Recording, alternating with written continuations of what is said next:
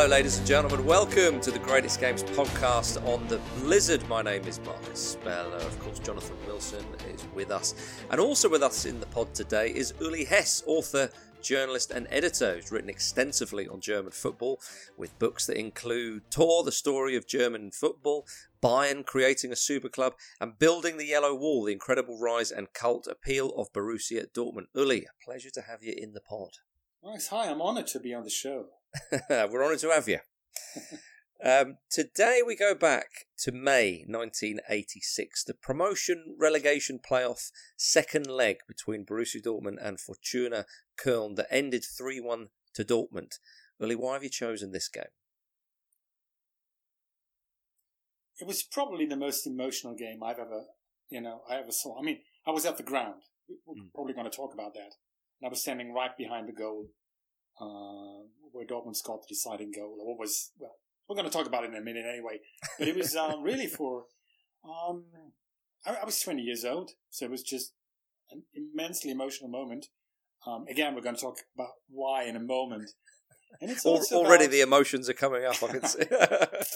Yeah, it's a you know I've done I've done quite a fair amount of interviews after my after my Dortmund book, and um, um, I was often asked about you know what, what what's the biggest Dortmund game you ever saw, and whenever whenever I say that you know which is I mean everybody of my age would probably say that you know of course it was the Fortuna Cologne game, and you know people who don't know the club very well will always go and say wow that's such a well they don't say nerdy you know but they say well, that's such a, a fans thing to say, Yeah. you know. It's not the cup win in '89. It's not the, the Champions League win. But well, my reply is always, well, none of that would have happened.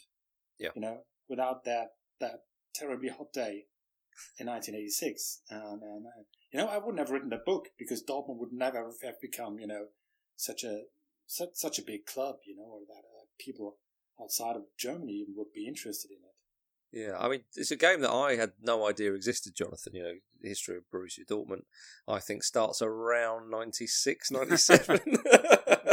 That's certainly when it came to, to my attention. I mean, did you know anything about No, I have to say I didn't. Um, and I, I sort of, I, I've now, I've now sort of created in my head this very sort of romantic image of German football in the eighties, in that every clip I ever see of the Bundesliga in the eighties, a the aesthetic I really like, and I guess Mm. just because of the age I was at the time, so that you have a slightly uh, tight shirt, slightly short shorts with kind of blocks of colour. You know, there's, that's when I first started watching football, so it, it always is going to trigger something in me. The style of football is a style of football that's sort of, again, it's something that, that I understand on a visceral level rather than an intellectual level. And this is, yeah, the drama of this game. Um, but I guess every time I, I watch clips of German football of the 80s, I'm always watching the important dramatic bits. So it seems like this fantasy land of incredible, exciting finishes every season. Which, which is sorry, which is another funny thing about that, Jonathan. Is I mean, you know, I, I lived through that decade. You know, I was um, I, I think I probably saw every Dortmund home game in that decade, and and I hated the eighties. they were god awful. well, I mean, so, something I, I kind of I was really shocked by, and, and I'm, I'm sure we'll get onto the reasons for this more. But I couldn't believe that the, the average attendance at home for Dortmund that Yeah. season was just over twenty thousand. Yeah, absolutely. Which is another reason why I picked the game. Um, I always say, and this is not meant as this is literally my the way I remember the eighties is there's a slight drizzle. Uh, there is about a very empty south stand. Quite a few of the people standing there are rather unpleasant, and we're losing one 0 against Waldhof Mannheim. That's that's the eighties to me yeah. because because most people don't know that, but we, you know, Dor- Dortmund were fighting against relegation through most of my early years as as a match going fan, Hmm. and Oh, that that was another thing that changed on that day. Um, I, I, I did a German oral history book about the club, talking to fans, and very very many of them say that this was sort of the day that turned things around in terms of, you know, when people think of Dortmund, they think of you know it's this tradition laden club with a fantastic ground, and it's always had this fantastic support, and that's true in a way. But the numbers were, like you said, the attendance wasn't very good. You know, it wasn't it wasn't every game was sold out, but it was after that game when we're going to talk about that when it became quite apparent that we could actually lose the club. Um, that that things changed, and uh, there was a deciding game, a, a playoff game, a third game, and a lot of people told me that this was the first time when they, you know, they got into their car, they, you know, with the scarves hanging outside of the windows, and they were driving down the motorway, and suddenly they noticed how many Dortmund fans were traveling to that game, which was at a neutral ground. So they, hmm. they that was sort of for them the starting point of Dortmund having this immense away following. So, I mean, very, very briefly, can you sort of fill us in on the history? That obviously we know Dortmund had had European success in the '60s. So, what had happened between them, you know, winning, winning the Cup Winners' Cup, and and and now? No, sorry, I say now, I mean 1986. Yeah, I think it's a combination of um, in in the wake of those, you know, big successes in the '60s, which because I, I was too young to see that. My brother wasn't, isn't. My brother is 12 years older than I am. So he was there for all those triumphs. He was actually one of the, he founded the, the first really big Dortmund fan club. And he was, um, actually, I probably got into the club because, um, um, as a kid, I would ask my mom, where's, where is Klaus? You know, where's my brother? And she would say, you know, I don't know, he's traveling with Borussia Dortmund. Hmm. that sounded, I don't know. I don't, didn't know what it meant, what it meant, but it sounded great, you know. He was traveling, but I didn't know that he was traveling in the second division, you know, to, you know, to, to villages or whatever. Um, so it was a combination of the classic combination of mismanagement, uh, Dortmund being stuck with an old and, and not very comfortable ground at the time. You know, the building of the Westfalenstadion, that was another major turning point for the club. It was also that, you know, Dortmund are based in the Ruhr area.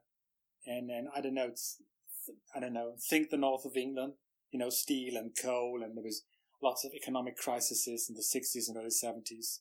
So football in that region generally fell by the wayside. You know, Schalke got relegated, and um, oh, I mean, Dortmund relegated in '72. Is that yeah, right? 72. And then they came back in '76. Yeah, Yeah. And and then so they they've been in the Bundesliga for ten years, and then this season is is a very difficult season. yeah. It'd been it'd been kind of close a couple of times before, but this this year was really really close. Mm-hmm. And I mean, looking at the fixtures, looking at the mm. results, there there seems to be wildly differing scorelines. I mean, they scored five against uh, Uerdingen and, and Köln, but they conceded six against Bochum and Schalke. So it, it seems that when they were good, they were really good, but they were also Ah, capable of being well. bad. And they won away at Bayern Munich. Really? uh, we there was um, you know it, it's it's the the season as a- as a whole was tremendous. You know we could we could also talk about the way how Bayern won the league. You know when uh, Bremen were just one penalty kick away from winning the league on the penultimate day, and uh, and they hit the post and then they lose.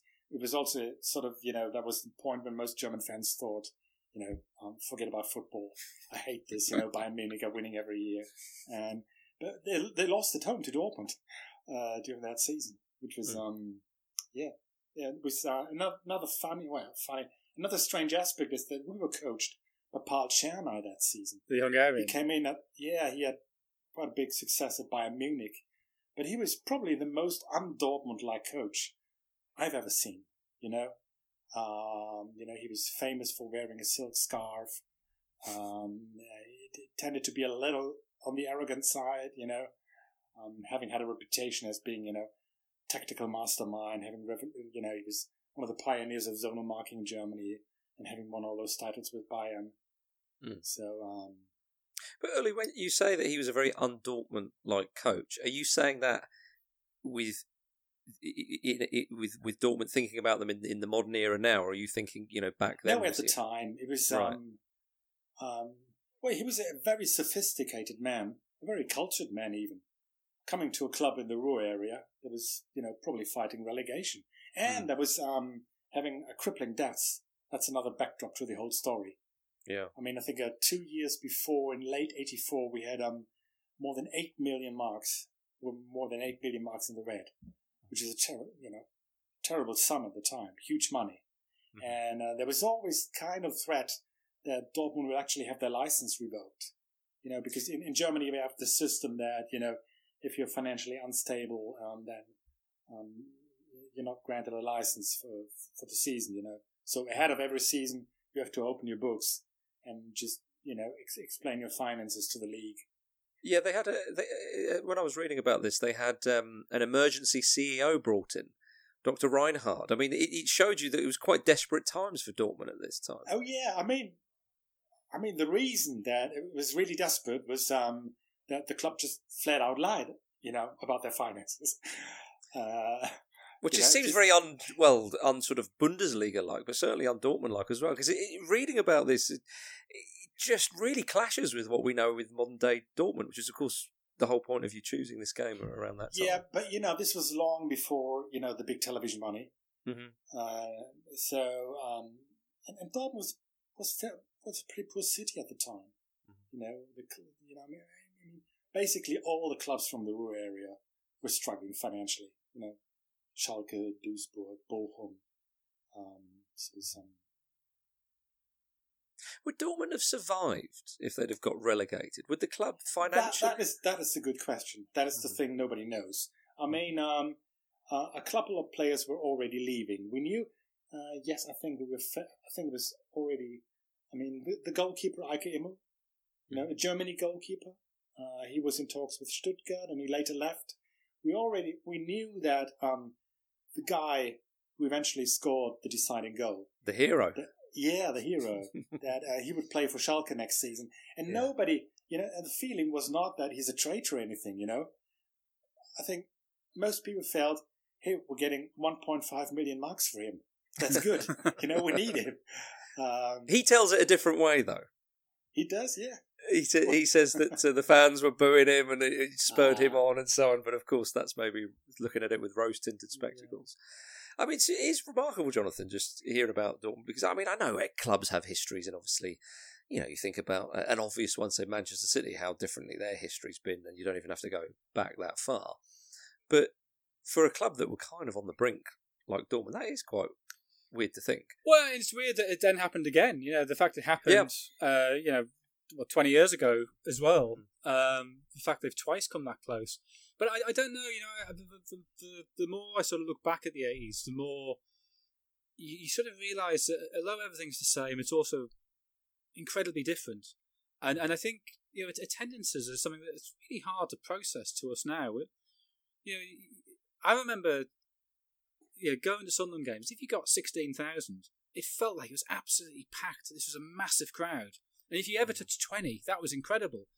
And now, if it dips below 30, even though we're playing two divisions lower, you, you sort of you say, well, what's gone wrong?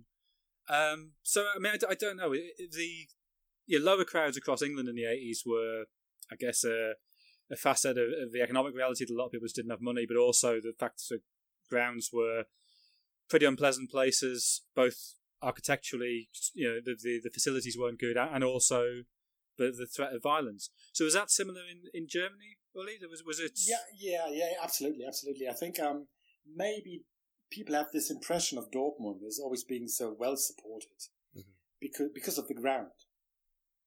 Um, you know, when it was built in '74, um, um, I don't know if you know this story about the ground. Anyway, but it was um, um, it was built only before because of the World Cup. You know, Dortmund weren't supposed to be a host city. Cologne were, and then Cologne, you know, opted out just on, on very short notice. So Dortmund were told to go ahead and build a ground for the World Cup. And there was no money. Uh, you know, the, the city was as poor as the club. So um, they um, they uh, built a ground that didn't really follow the rules for the World Cup. You know, there was uh, there was very few seated areas. There was no running track, nothing. Um, but then, you know, this English style ground, um, there was, that would prove number one very attractive. So people just loved it, and it was also during the eighties. As you said about Sunderland, it was it always looked full. You know, even if we had only twenty or twenty five thousand, it was okay. You know, it looked like a decent crowd, really good. Whereas, you know, most other clubs had these huge grounds. You know, the Olympic Stadium in Munich was a total nightmare. You know, it, it is as you said for this book about um, um, this oral history book about Dortmund. We we of course we asked everybody about photos. Do you have photos? And some of those strips from the eighties to the Olympic Stadium. You know, you would think you would think a photo was taken like five hours before kickoff. And then you look at it and you realize people are playing on the pitch. You know, it's just empty. You know, it's ten thousand in this huge ground. It looks very empty. You, so you, you Um, mentioned earlier the south stand. So Yeah. which which which end is that when we're when the the camera that that's the main camera when we're looking at this game? whi- Where which one is the south stand? Oh God, this is a tricky question now because I think these days it's on the right end uh, because it was switched around. You know. Okay. You can, um, So okay, Um, w- w- was the the goal the the the, the end where the goals were scored? Which end was that? Is in '86, in eighty six? Yeah. that was the south stand. okay. The problem, Mm. the, the the confusing thing is that um, I mean, when you look at the ground today, and when you can see uh, when you when you um, no, today it's the left side. Sorry, okay. It's, it's tricky. Yeah, it's Yeah. because um, y- this is a very very good question from Jonathan because um, you get so used to you're watching football on television Yeah. that you have this idea of a ground. So what they did in Dortmund was the press stand, the entire press stand, moved from one stand to the other. Uh, at some point, I think it was some point during the nineties, probably when they, um, you know, when they when, when the crowd when the ground was rebuilt. Yeah, and the reason the reason I'm asking is that the the end where the goals are scored, it looks absolutely amazing. It's completely yellow. You know, the the atmosphere looks brilliant in there, and it, it sort of it instinctively watch because you know obviously watching Dortmund now, it's at the wrong end. If you see what I mean. So I was wondering if whether it had switched around, and you just answered that it, it has switched yeah. around. All you, Okay. all you have to do is, is look at uh, look at the benches. Right. Okay. You know, um, in the old days, they would be opposite. I mean, I mean, on television, you would look at you could look at the two coaches. Yeah. At the two, at the two benches, uh, the substitute benches. These days, you don't because the cameras are above um, uh, above the two benches. So did the South Stand have the same reputation then as the Yellow Yeah, Wall yeah, has yeah, now? Yeah, yeah, yes, it did. It was one of the. Um, it was not as big as it is today, of course, because um, you know they added a second a second tier uh, to every stand uh, during the nineties. Uh, but it was but it was a, a famous a famous status. And I mean, and did Dortmund have the same sort of reputation for having this great support then, or is that a more recent development? Yeah, as I said, um, um, this whole thing about having this tremendous away support, you know, that, that kind of grew after 1986. That people started really following the club in large numbers, you know. Um, um, but the South Stand was almost always, it was always sold out. Like I said, I can remember days when you, you could quite freely walk around on the South Stand, uh, and then run into people, you know, uh, um, running into undesirables in the 1980s. Uh, yeah, yeah. um, yeah. But it was always sorry. It was always it was always the central, the central. You know, the fan stand. The the funny thing is, um, I don't know if any of you has ever been to Dortmund. Um, the which is one thing you should do really. Uh, I'm, I'm not saying this because it's my club, because but but because of so many clubs are building new grounds now and putting them, you know, outside the city limits or whatever. And Dortmund is really, really very interesting because number one, you can walk from the city centre That's um, lovely when you to the ground. Yeah. And the other thing is that right next to the new ground is the old ground. Ah. It's where they used to play until 1974 and where they played all those games in the European Cup in the 60s. And it it looks ex- almost exactly like it did in the 60s. And it looks almost exactly the way it looked when my brother first went to a game in the 60s. So you've got these two grounds right really right next to each other. You know, the old one is still used for, for the reserves and for track and field and things like that. And yeah. And in the old ground, um, um, the the home support would stand in, on the north stand, where it was a curve actually. They would they would be in the north. So now they're building this new ground right next to the old one, and it opens uh, a couple of months before the '74 World Cup, and suddenly people are on the south stand, you know, and and everybody I talked to confirmed this. You could you, you can also watch it, you know, you, you can see the footage. The game opens, uh, the, sorry, the stadium opens with a game friendly against Schalke. And from the first day on, the Dortmund fans are on the south, on the south stand, which is strange because the north and the south were exactly alike. You know, one of the reasons the ground was so cheaply built was there was sort of, you know, it was, uh, I don't know how you call this, but it was an identical ground, you know, everything was almost the same. and um, it's it's when you walk from the city center to the ground, you naturally walk towards the north stand. So that it would be normal for, for you know for the home support to be there. Um, actually, it causes always causes a lot of friction for big games, especially for derbies. You know th- that it's the other way around. You know the Schalke fans have to be escorted to the north stand, which is there's a far wide open space right in front of the stand and everything like that. So we asked around, we asked people, why did you go to this house stand? And nobody knew it. They all said, oh, that's a good question. It's a really good question. I never thought about it. I have no idea really. We just found one guy who had a theory. And he said that Dortmund's biggest rivals are Schalke. They too built a ground for the World Cup in 74. Their ground opened a couple of months before Dortmund's ground. And they went to the North Stand. The Schalke fans did. So his theory was that the Dortmund fans said, okay, if those guys are standing in the North, hmm. we're going to stand in the South. It only takes one bloke to change it, doesn't it? Everyone match that's and then suddenly history's changed forever. I know right. it, was probably it was probably a very boring German technicality. Yeah. probably just just a ticket allocation or whatever. Yeah, I yeah, don't yeah. know. It would have been a sensible decision, early. We can agree on that.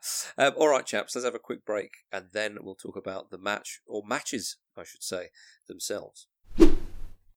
Welcome back to the greatest games on the Blizzard, everybody. Right then, so Dortmund, uh, they had a bad season. They they finished uh, in the Bundesliga. They were they were third from bottom, which meant that they had to play the kind of relegation promotion playoff against the team who'd finished third in the second tier in Germany, which was of course Fortuna Köln. Um, I, mean, for all the reasons we've spoken about earlier, the the financial reasons and, and whatnot, you know, as a Dortmund fan, this must have been the last thing that, well, yeah, pretty much the last thing other than being, you know, relegated automatically that the club needed. They needed to stay in the top flight. Oh, absolutely, absolutely. Um, it was. I mean, when you look at the uh, at the final table, I think it was only two goals. Mm. Dortmund were just two goals away from safety. Yeah, that's right. Yeah, Yeah, Eintracht Eintracht Frankfurt. Frankfurt. Yeah, but the way I remember it, it was never really that close. I think Frankfurt lost on the last day, but they conceded the goal very late. Mhm. So it was never. We were quite early. We thought that you know 16th place. That's you know the relegation spot.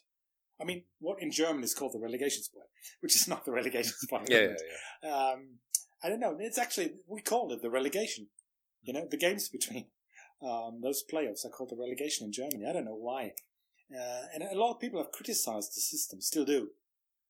You know, it was introduced in 1982. Um, you know, to not have an English-styled playoff system, you know, with, with teams in the same division, but you know, having um, Bundesliga clubs play against the team from the second division. The team from the second division rarely wins, if I understand Yeah. correctly. These days, it almost never does. Yeah, yeah, yeah. um, which, which is one of the major criticisms. Uh, we, you know, the system was stopped. I I think it was introduced in '82. We stopped about nine or ten years later, and it was reintroduced um, about ten or eleven years ago. And ever since, there's a debate about it. Number one is, of course, that people find it slightly unfair. You know that a team from the Bundesliga gets another shot, you know, at, at surviving um, whereas a team from the second division is denied. You, you play a really good season and you end up with nothing. Then a lot of people say, and there's some truth to it, it's really nerve wracking, Yeah. especially for the Bundesliga team. You know, Yeah, one absolutely. team is really facing. You know, it's not like in England. If, if, if you lose, that's okay. You still stay in the same division you've been in. Well, all ex- except season when, when they were introduced in England, uh, it was the third to fifth teams in the division below and the third bottom team from the division above. So Okay. in 1987, when Sunderland were relegated to the third division for the first time, uh, they were relegated in a playoff. They played Gillingham uh, in the semi final. They lost 3 2 down at Priestfield, went back to Roker, won 3 2, went to extra time, and they won 4 3 and were relegated on away goals. Which Blimey. is Oh, which is what and, and away goals don't even count in the playoffs now in England. Yeah. So I, I think Sunderland are the only team ever to have been relegated on away goals. Tony Cascarino scored a hat trick Um, but don't don't don't don't get me started on private grief. No, no, it's, it's interesting because because we have to talk about this because it was, you know, it's it's it's not only that we were lucky that the system was in place. Um, it's well at that time. I think I think there had been four playoffs, and the team from the second Bundesliga had won twice. So we weren't, you know, it was still quite, you know, it was. We didn't consider ourselves overwhelming favorites, but we thought we're the Bundesliga team, you know. I mean, let's be honest about it. Who are Fortuna Cologne, you know? So Well, and, and they'd had And a then- very poor end to the season. So with six games to go, they had a game in hand, but with six match days left, they were top of the table. They then took uh, one point from five games. They beat Bayreuth six 0 Then on the final day, they were two 0 down against Karlsruhe. Got it back to draw two two, and still only got finished third to get in the playoff because um, Kassel lost lost to Bayreuth. So you know more about it than I do. Right, because I've done a modicum of research this morning. so, I mean, presumably Fortuna Köln was sort of thinking, "Ah, we shouldn't even be in this. We should have got the automatic Yeah. promotion. Probably, yeah.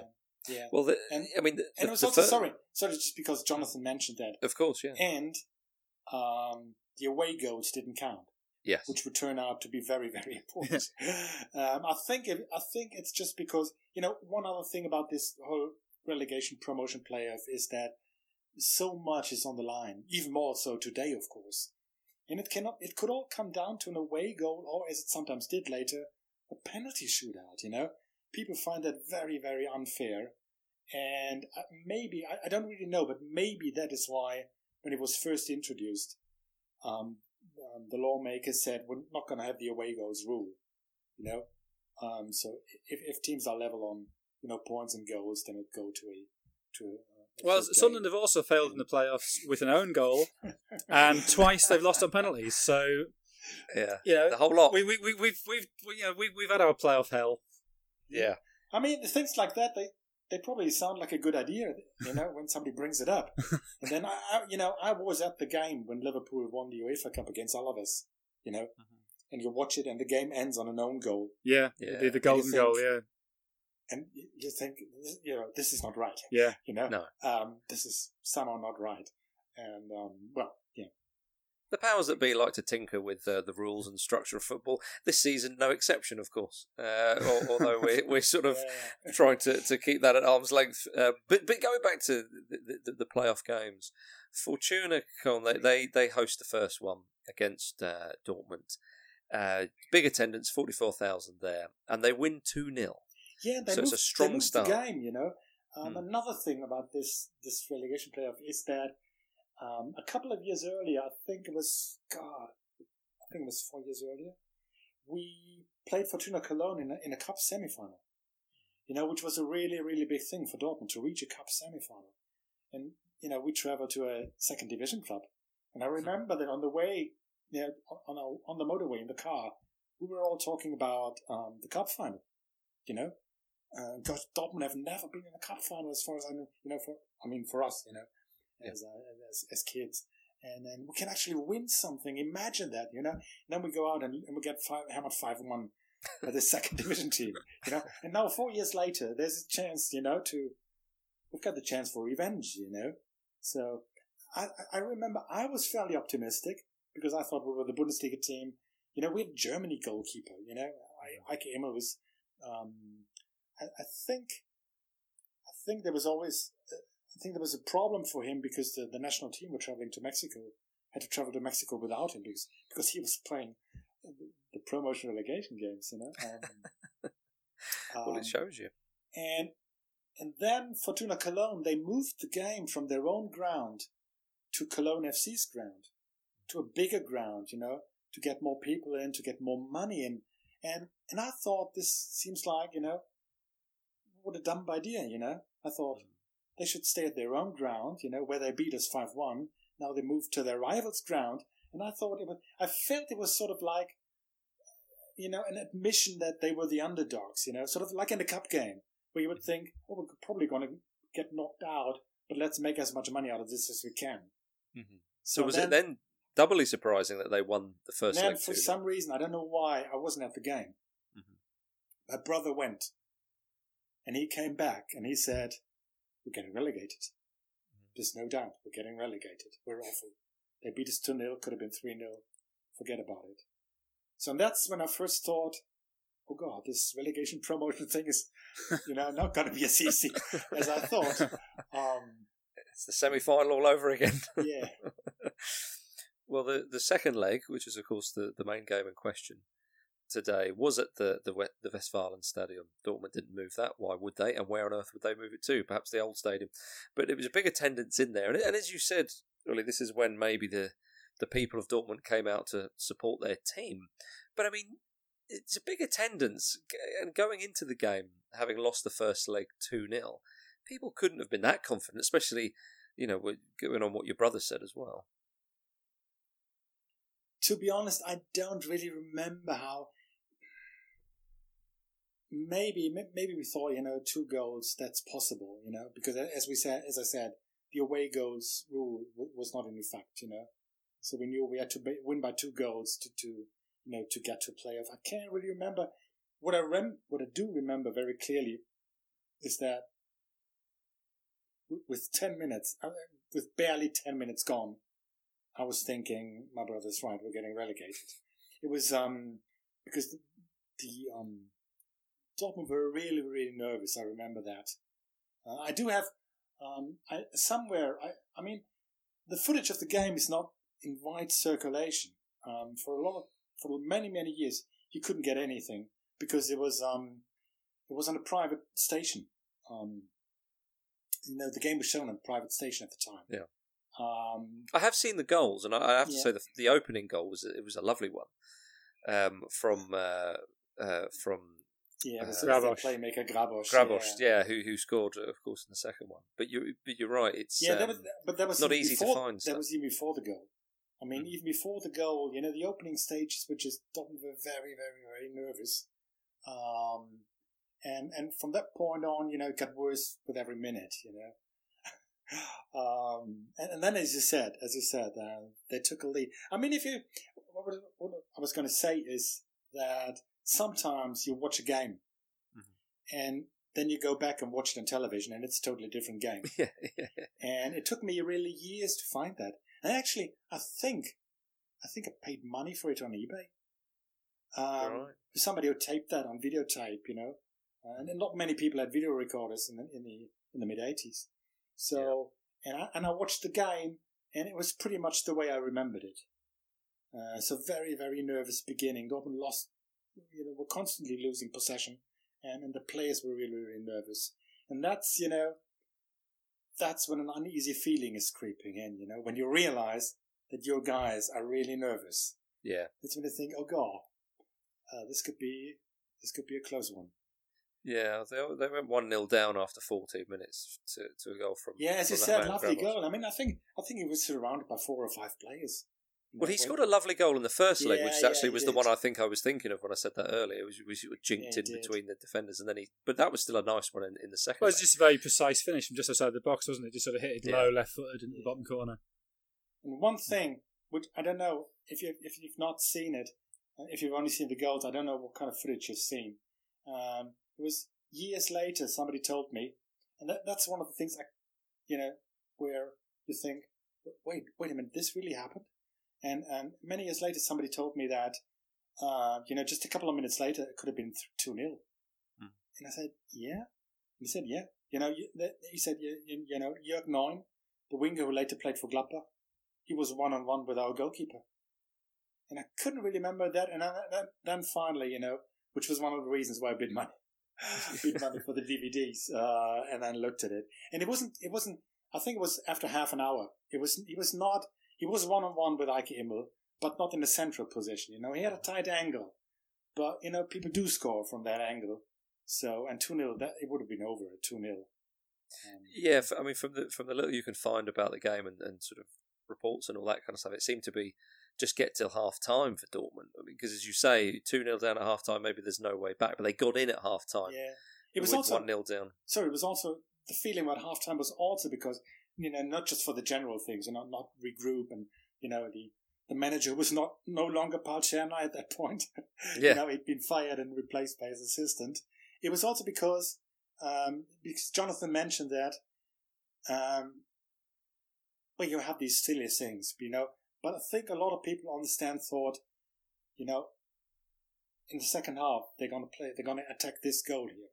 Yeah. And which is one of the things you know every Dortmund captain learns, you know, when he's given the armband, Mhm. that you know if you win the toss, you know, second half we attack the goal in the south. Mhm. Uh, so with our, with our fans behind that goal, and I think a lot of people think thought that somehow we're going to suck this ball in, you know, somehow. Yeah, that's the, that, and that's the term, isn't it? You you hear that about sort of Liverpool players about the Yeah. Kop, uh, famously. So he's he's just sort of sucking that ball into the goal, and that's seemed to be you know the idea. And, I- and I suppose Jonathan as well. You know, with the score lines the way it was, it was like, lads, we've got, we Yeah, have to attack. There's nothing now. to lose, is there? It's going to. There's Yeah. no. There's no sort of being careful about it. It's just you, we have to score three goals, and and so Anderbrugge comes on at half time. Um, I mean, I, yeah, I the the footage I've seen it's it's about 20 minutes you can find on YouTube now, which is shows sort of all of the last 10 minutes, Yeah. which is But it's it's And probably astonishing. That's probably sorry, that's probably the key. That's probably the game in a nutshell. Yeah, but what, I Um, mean, the point I was, I was making was it's very hard to sort of make any tactical kind of conclusions from, from what changed. But yeah, Anderbrugge came on for, for Huber. So, well, left winger for left back, is, is that right? Yeah, was the right back normally? Okay. Uh, and but what, I- what I was going to say is, um, yes, so it's half time, and um, yes, as, as you said, we have to attack. We have to score three goals, and now we're attacking, you know, the south stand, the, the goal in front of the south stand. But the way I remember it, it's not as if you know the second half begins, Mm. and you know we have one chance, one scoring chance after the other. It took a really, really long time, uh, and the, the equalizer was um, it came from a penalty. Um, Yeah. I, I'm It was a sh- contra. It was a soft. Well, you Well, said the equaliser. It's a, it's a, it's a foul. It's just a completely needless foul. Yeah. So yeah. Anderbrugge is sort of going across the, the, the, the, the corner of the box, uh, and um, uh, he's just sort of it, it's it's Gator sort of just bundles him over. But he could have if he'd waited a half a second, Anderbrugge would have been out outside the box, he wasn't going towards goal. There was no need to make the challenge when he did. So I, I think it it was a penalty. It was just totally pointless one to give away. yeah, Yeah. and it, it was just you know just barely inside the box, you know. Yeah, well, yeah, he was in that corner of the box for a, a, a, a, he, just as he went across that little little triangle, that angle. Yeah. That's when the contact happened. which is it's, it's so negligent. I mean, and it was on 54 minutes, so there's still a bit of time. Yeah, and then you think, you know, God, this is you know this is the break we needed. you Yeah, know? a kind of well, not soft, but you know, a kind of dumb penalty. Yeah, Yeah, exactly. Um, and then and Michael Zorc that- scores it. Who, of course, now is the sporting director and he the record appearance maker and everything. So yeah, yeah. Well, back then the penalty was a goal for Dortmund. right, yeah, you know, because Zorc was just one of the greatest penalty takers I've ever seen. And and the way, you know, the way he buried that, you know, he was still fairly young and God, you know, I don't, don't even want to think about the pressure he must have been under, you know. oh man, he didn't show it though, did he? yeah. And then just just uh, I don't know, ten or twelve minutes later we make it two one. Mhm. And and um one of the well well, if you're not so familiar with Dortmund, you know, before they became Dortmund, uh, it was um, um, the second goal was a header from Yeah. our playmaker. It was probably the first and the last headed goal you know he ever scored. really, because it's a Uh, really good header. It's a it's a lovely one. Yeah, but he's you know he's just barely taller than a corner flag. you know? It's just a, it's a really nice goal. So um, uh, Simmes, the centre forward, sort of breaks down the right side into the box, sort of chops back, and it's one of those nice crosses where he's clearly sort of placed the cross. He's he's not I don't know he's what 15 yards from Raducanu, uh, and sort of places it on his head, and it's just he looks like a I mean it's a proper sort of um, Tommy Lawton style header. is, is how it Yeah. appears. He sort of cranes for it, and he's got the sort of full neck muscles, the little bit of a sort of 80 sort of demi mullet, so the hair's just sort of flicking, and he guides it into the top corner. It's, it, it's a lovely goal. Yeah, but in fact, it was he was rather uh, I don't know uh, Glenn Hoddle or you know whoever. I mean, he was a he was a Romanian international uh, who deserted his country. You know, they they had um, uh, Romania played a friendly in Dortmund And just after the game, he vanished. Actually, he Oh. faked an injury, so he could get into the dressing room, and then ran away. And um, that's how he ended up in Dortmund. Uh, and he was a fantastic playmaker, you know, very cultured midfielder. And for most of my childhood, it was, you know, when I was watching Dortmund, you know, there was one footballer and, you know, 10 guys trying to figure out what he was going to do, you know? Yeah, Uh, so he was always, well, not always, but he was way better than most everybody else. And I, at, at, at times, I even, I even pitied him a bit, you know? I, thought he, you know, he could play for a much bigger team than Dortmund. But he was so good. But now he was getting old. He was getting old. He would play only one or two more seasons for Dortmund. And when then he scores a header. You know, he'd never done that before. At least not that I can remember. So Yeah. then it's still almost half an hour. And you think now we're going to roll over these guys, you know? This is, you know, this is, now we're going to, and we don't. You know? Um, it was just, game dragged on and on. And it's only those last, I don't know, 15, 18, 19 minutes when really the chances started coming. But I mean, the chances really- it's just it is chance after chance after chance after chance. It's an extraordinary sort of ten minutes, twelve minutes on that video where you realise you're watching it pretty much as live, and there's the, the little yellow clock, and it it, it yeah. It seems to go up so slowly because there's just a chance every sort of 30 seconds. And the keeper, I mean, the keeper ends up sort of being semi responsible for the third goal, uh, Jarecki. yeah, but, is, but he yeah, makes was- two absolutely Oh. unbelievable saves. Yeah, yeah. So there's the I I, I think it's Anderbrugge. I, I couldn't quite see on the video with a with a volley, sort of at the back post, and it's a very sort of 80s save. It's the kind of save you never see keepers make these days. What is an 80s I, don't- I don't know. It's just a kind of save that doesn't happen these days. He, I sort of know what you mean. I think it's, maybe it's because he's dressed in an 80s way, so he's got that sort of the the, the pale top, the tracksuit bottoms, and tracksuit bottoms was such a German thing for goalkeeper from the point of view of a of an English kid. Yeah, they, they had that sort of glamour.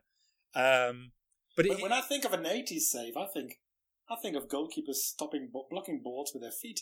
You know? Nobody does that anymore. That's, now that's, they that's, always a, that's, go a, down. that's, that's a 90s save. That was a, And, and yeah. an 80s save is, is is somebody hitting a ball really hard and the keeper being maybe six or eight yards away and somehow getting a hand to it and flicking it over the bar. It's a kind of save that Arconada made all this all the time, and, and, and this is one of them. He's, he, you just never see saves like that. I don't know if it's because his positioning's wrong or something, but so leaning back, hand goes up, flicks it over the bar. It's a brilliant save. Mm-hmm. And then the save from the header. Um, and again, I I got absolutely no idea whose header it was. Simmes maybe from a position where he just sort of spreads Yeah. himself and the ball bounces away off his thigh from close range. And presumably, Dortmund are starting to think this this just isn't going to go in. Yeah, what I remember most clearly are the corners. Uh, I, I've never seen actually. I've never seen stats from the game, but as far as I'm concerned, the last ten minutes was just just one corner after the other. You know, um, totally incredible. And um, there was also, I, I also remember vividly thinking that I think after 75 minutes they were just totally knackered. Mm. Cologne. You know, um, I mean, they were really, really good for large parts of the game. You know, for a second division side, they could really play, but at one point they just stopped playing. You know, just they were just belting the balls away, and of course they came back rather quickly, and we won another corner. Um, I think five minutes from time, Wegmann hit the crossbar. I can remember that. Yeah, The ball goes out. Uh, it's another corner, and literally seconds later, five, six, seven seconds later, Michael Zorc has a glorious chance. blazes it miles over. Yeah, blaze over the bar. But I mean, actually, just before the, the volley hits the bar, there's a there's a sort of there's a move that's very similar to, to the goal, uh, where I think it's Anderbrugge cuts in down the left, gets sort of I don't know, he's three or four yards from the line, drives it across, and um, Jarecki pushes it out, and this time the substitutes Karl Heinz Wirtz, who if if I understood the commentary correctly, was an amateur player. Is that possible? Yeah, could be. I mean, um, what, what, what we refer to amateur players is, is normally the reserves Uh, okay, at the time, you know. The second team is nominally called the amateurs. right. Okay. So, Um, was, so it a reserve team player. Yeah, and, and he, he sort of just gets Um, there first, is able to clear it. Um, so Well, do you remember what, what sort of commentary you had? Or what, what you were watching on YouTube? Because I mean, it was a German commentary. Got no idea. All, all, all I can Because- say to try and narrow it down is at the end of the first half and the end of the second half, it cut immediately to a guy on the touchline in a jacket very similar to one Julian Nagelsmann wore against Manchester Yeah. United, and he was straight away doing interviews. He interviews Grabosch at the end of the first half. He interviews Immel and a couple of others at the end of the second yeah, half. so that's that's probably a, the original footage from from set one. yeah, he, he's got sort of a, is- a big forehead and a sort of a little moustache. Yeah. He's sort of like, Which- sort of starting to recede. Bit, bit of a Sven Göran Eriksson hairstyle. Calm down, Marcus. because because three three things now add to the the, well to the drama of it all. One is of course something I witnessed, and um, um, I, I opened my book about Dortmund with this game, with with the last minute, and because with Lars Ricken, who um, eleven years later would score the winning goal in a Champions League final and he as a young boy is standing behind the goal. And I was talking to him about, you know, we sort of, we were sort of comparing our, you know, memories of the game. And he could remember what I could remember, which was that at some point it looked as if people had left on the south stand because there were sort of gaps, you know. And you would think, why, you know, why would anybody leave the ground, you know, with like Dortmund just needing one more goal? And it turned out they hadn't left. People had sat down. People were not able to watch any longer. Um, and I very vividly remember that a guy was sitting down in front of me and he had his flag over his head and he was sobbing. You know, you could see his shoulders heaving. And he never saw the goal, of course. And many, many, many people never saw the goal. So that was, that was the thing I saw. Uh, then there was something somebody told me later, which was that um, there was German um, on on regional German television, West German television. There was uh, there was a news show at the time, and they uh, at the end of the show they announced that Dortmund had been relegated from the Bundesliga. You know, they said Dortmund Fortuna Cologne two one, and we're sorry to report that you know Dortmund have been relegated from the Bundesliga. You know, but Cologne are a Western club as well from, from the West Germany, from the western part of Germany, and so on and so on. And the third thing is this television footage, which I only learned about years later, because, as I said, I I, you know I bid for the um, uh, for the DVDs, and it was shown on private television, and there were two co-commentators, two pundits, and the the guy who commented on the game, he, introduced one pundit as saying, "We have with us uh, former international Rolf Rüssmann, who used to play for for Dortmund, uh, so he's probably going to support Dortmund today. And our other pundit, uh, he's going to be more neutral because he's a Dettmar Cramer, you know, famous German coach who won the European Cup with Bayern. And at that point, Dettmar Cramer said, "Well, I was born in Dortmund." you know. So he's sitting there with two pundits by his side who want Dortmund to win. And then when you remember that uh, the final move of the game starts with Dortmund at their own goal. You know, Eike has the ball. And at that point, the commentator starts welcoming Fortuna Cologne to the Bundesliga. You know, he said, this is now the final move of the game, and now we'll welcome Fortuna Cologne. They will be like, I don't know, the other teams that were promoted that season, Blau-Weiß Nancy or whatever. Uh-huh. And then while he's talking and talking and talking, you can hear Rolf Rüssmann getting agitated, you know, beside him. And it's two pundits who yell when the ball goes in, you know. They realize that before before the commentator because he's doing because he's So, so the goal is is Bunch the, the centre back, who of course goes on to manage Hungary. So we you know we saw him at the Euros back in 2016. He crosses it, and then Zorc and Simmes both both flick it on. Comes to Anderbrugge at the back of the box. He drives it across goal. And Uh, he's not, you know, Anderbrugge is not. He's just knocking, you know, just he's not looking up. He's not looking. yeah, anything, he's you know. driving it into the six yard box. Yeah. Yeah, it's normally, but it, normally you would pull that ball back, you know, yeah. maybe towards the penalty spot or whatever.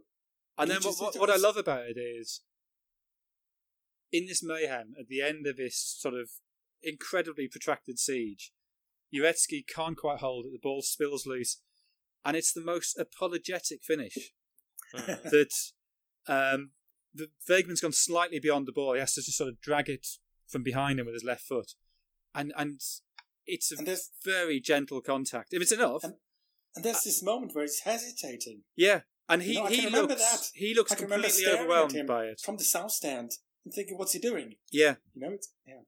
Um, and I guess he's just making sure he gets a proper contact on the ball because he's not under any pressure. There's no defenders there.